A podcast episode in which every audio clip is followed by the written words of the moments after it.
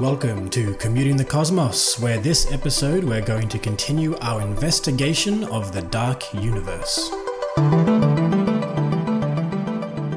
Following on from last episode and our crash course in dark matter, it's only fitting that we complete the package and discuss the mysterious phenomenon known as dark energy. To do this, let's discuss the expansion of the universe, evidence towards its acceleration, what dark energy could be, and its consequences. And then for fun, I'll bring up a few common misunderstandings and then clear them right up. So let's start with the basics. The universe is expanding. If we look at a galaxy far away, it appears to be receding from us. And the further away the galaxy, the faster it seems to be moving away from us. And it's not just us. You would see this no matter which galaxy you happen to live in, and regardless of which galaxy you happen to look at. A common way of thinking about this is that the space between the galaxies is expanding. So if space is expanding at, let's say, 70 kilometers per second per megaparsec, where a megaparsec is just a different unit of distance, a galaxy that is one megaparsec away will appear to be moving away from us at 70 kilometers per second. A common analogy to describe this is blowing up a balloon. If you take a balloon and before you blow it up, cover it in tiny little dots, as you start and then continue to blow up the balloon, all the dots move away from each other. The dots in this example are the galaxies, and the balloon and its stretching represents the expansion of space.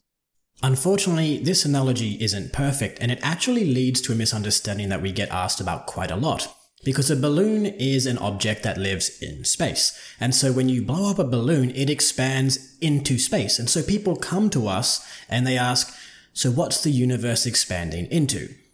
And it's very important to highlight that a balloon and the universe are quite different things, and whilst a balloon needs to expand into something, the universe doesn't.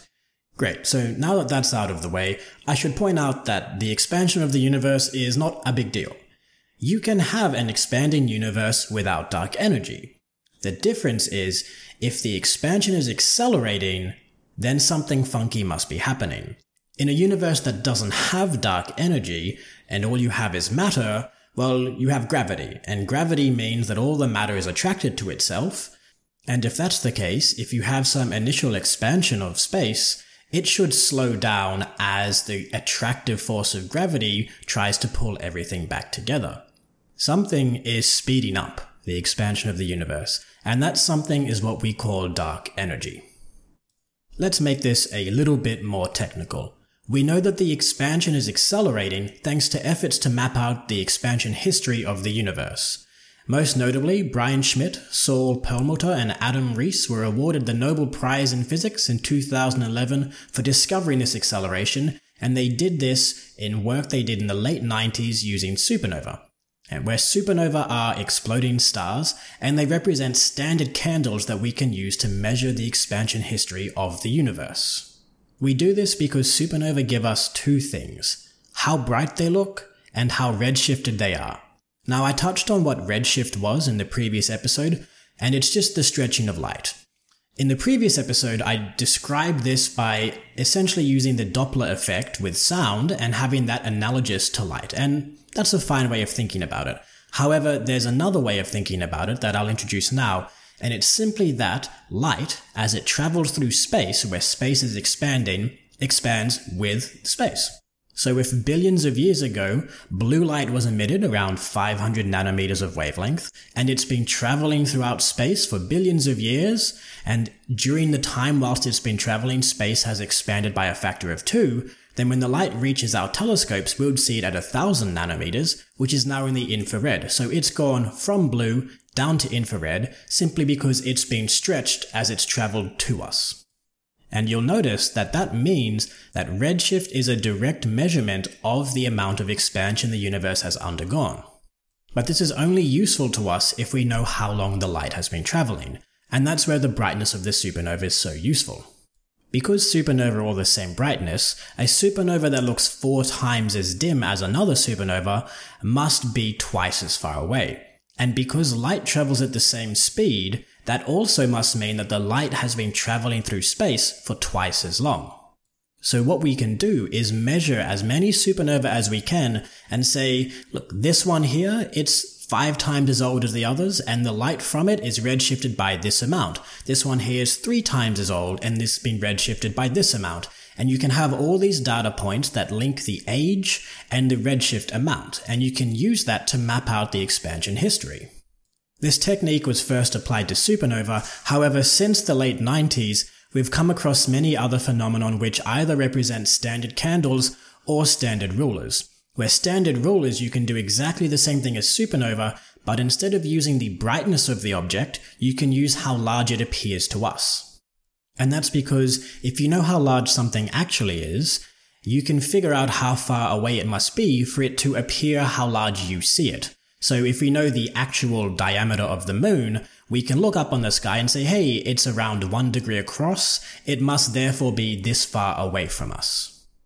On top of that, we also have evidence for dark energy in things like the cosmic microwave background, and gravitational lensing and a bunch of different sources, so this is very much a case of multiple independent avenues of evidence pointing towards the existence of dark energy. This isn't something that could simply not be there. And that leads us to asking the question, alright, it exists, so what is it? And for that, I want to scratch my head and say that's an amazing question, you tell me. The most popular hypothesis at the moment is known as vacuum energy, which is also known as a cosmological constant. Originally, Einstein added a term to his equations of general relativity to try and get a static universe, before we found out the universe wasn't actually static. But it turns out, if you add that same constant back in, but with a slightly different value, it exactly mimics dark energy. And conceptually, what this constant represents is if the vacuum of space has non-zero energy. And great news! Under quantum mechanics, the vacuum of space is subject to quantum fluctuations, which means that the vacuum of space should have energy. And so people went away and they calculated how much energy this should have, and it's not pretty. Attempts to calculate the amount of energy that there should be, well, it now has the name vacuum catastrophe, so I'll let you figure out where they were successful.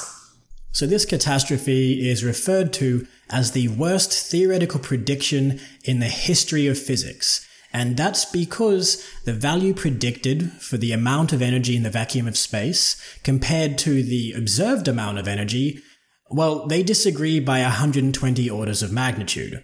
You can get it down to 60 or so orders of magnitude if you take certain things like Lorentz invariance into account, but 60 orders of magnitude is still absolutely horrific.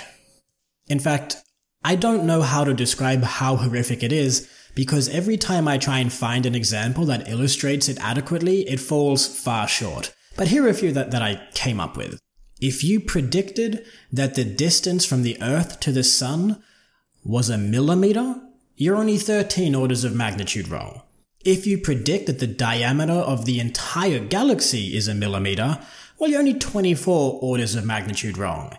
If you predict that the size of the entire observable universe is the same size as a hydrogen atom, you're only 36 orders of magnitude wrong. So getting up to 60 orders of magnitude or 120 is actually very impressive. Be that as it may, it still might be vacuum energy. That might be, in fact, the correct explanation. And the issue is simply that we haven't yet unified general relativity and quantum mechanics. And it's not just in this case that they don't disagree.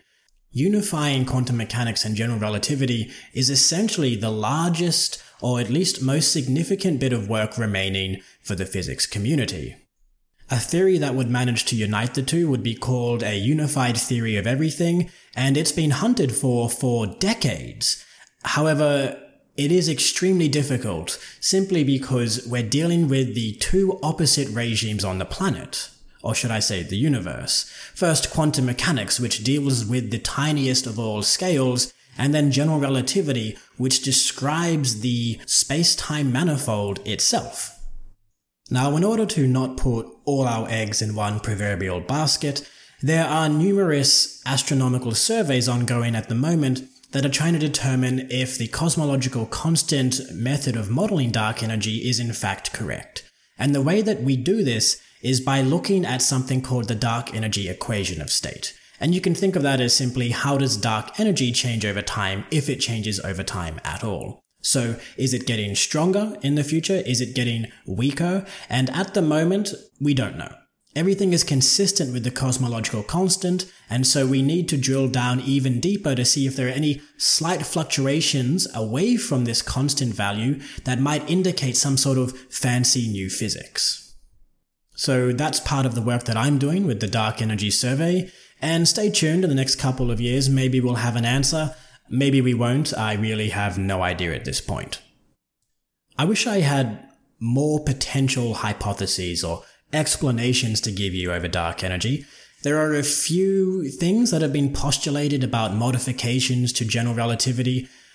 However, I really just sum them all up in that one small sentence, and the only thing more I can do is get into the really technical mathy details which no one wants. Which means it's time to jump into a few of those common misunderstandings that a lot of people have about dark energy. And the first of them is a question that we get asked a lot, and it is Are we expanding because of dark energy? That is, if space itself is expanding, and there's space everywhere, are we expanding with it? And the answer to this one is no, because we're gravitationally bound objects. Here's an analogy, and it's a bit tortured and a bit hard to follow, but if you'll bear with me, maybe it'll work. So imagine you have a mass supported by a hanging spring like a bowling ball just dangling from the roof. You don't touch it, it's in equilibrium, it's not moving up or down, and where it lies, that is how far that spring has been pulled down, just represents the equilibrium between the spring's force and gravity's force. Dark energy would be like if you added a very small spring from the ground up to that bowling ball. So a spring that is trying to pull the bowling ball down. What would happen is that the bowling ball would simply come to a new equilibrium position. It might shift down a little bit in response to that spring, but once it's shifted, it then stops moving. Everything is in balance. And so that's what dark energy would do. It would simply change that equilibrium position without inducing some sort of continual motion or expansion in the object. And because dark energy is billions upon billions of times less strong than gravity or electromagnetism, in the analogy, the spring, which is now billions upon billions of times weaker than the spring supporting the ball from the roof, well, you wouldn't even notice the change. It would be completely insignificant. So, in case that analogy hasn't made too much sense, the answer is simply no. Dark energy doesn't affect things that are gravitationally bound, unless there are billions upon billions upon billions of empty kilometers of space between those objects, which could potentially cause it to expand fast enough that it overpowers gravity. For something like us, or the Earth, or the solar system, or even the entire galaxy, that's simply not the case. Dark energy is extraordinarily weak on those scales. And this leads into the second misunderstanding, which is the Big Rip, some people worry that if the universe is expanding and the expansion is accelerating, well, what if it keeps accelerating and it keeps getting faster and faster? Whilst at the moment dark energy is weak and if you're in the galaxy or the solar system, gravity wins. If dark energy keeps strengthening, well then maybe one day dark energy will win and it'll tear the galaxy and the solar system or even ourselves apart. This would not be fun. And to those people I say, don't worry, it'll all be fine. And that's because if the cosmological constant is correct, the universe is accelerating, or should I say the expansion is accelerating, however, it's accelerating and approaching an asymptotic value. Or let me put it this way. The number that I threw out at the start of the episode, 70 kilometers per second per megaparsec, represents the expansion of the universe at the current time. If that number was to grow over time and continue increasing, eventually it would cause a big rip. The galaxy would be torn apart. However, that number is actually shrinking, and the reason that the expansion of the universe is accelerating and not decelerating is because of space itself. For example, if two galaxies were initially at 1 megaparsec distance from each other and the universe was expanding at 70 kilometers per second per megaparsec, eventually space would expand and the two galaxies would be 2 megaparsecs away from each other. But if they're now 2 megaparsecs away, then they're expanding away from each other at 140 kilometers per second because that 70 gets multiplied by 2. And then if you wait the same amount of time, you'll find that the galaxies are 4 megaparsecs away because their expansion velocity, or their recession velocity, was twice what it was before. Now they're 4 times away, it'll be 4 times, and everything starts to speed away from each other at this exponential rate. That's the acceleration. And it doesn't mean that the rate of space expanding is actually increasing, because it's simply that there's more and more space to expand at the same rate. So that means no, we should not have a big rip because at the moment there's no evidence suggesting that Hubble's constant is increasing, that is, the rate at which space is expanding is increasing. In fact, we believe it is decreasing. It's currently at around 70 kilometers per second per megaparsec, and we anticipate that over many billions upon billions of years, it will approach around 58 kilometers per second per megaparsec. Alright, I think I've said megaparsec enough for this episode, so I'll wrap it up here, and hopefully you have some potentially better understanding of dark energy. If you have an amazing understanding of dark energy now and think you know what it is, please let me know. Uh, the same deal applies to this episode as it does to every episode. You know, if, if you have a great idea, you share it with me I'll write it up, publish it. If it gets a Nobel Prize, I'll put your name on it, we'll split it 50 50, and we'll live lives of total luxury. So if you do have those ideas or you have questions you want answered in any future episode, please let me know. Send an email down to commutingthecosmos at gmail.com or just visit my personal website, cosmiccoding.com.au, and submit a question right through there. Anyway, that's all for this episode. Hope it's been enjoyable and hopefully we can talk about another fun topic of space quite soon.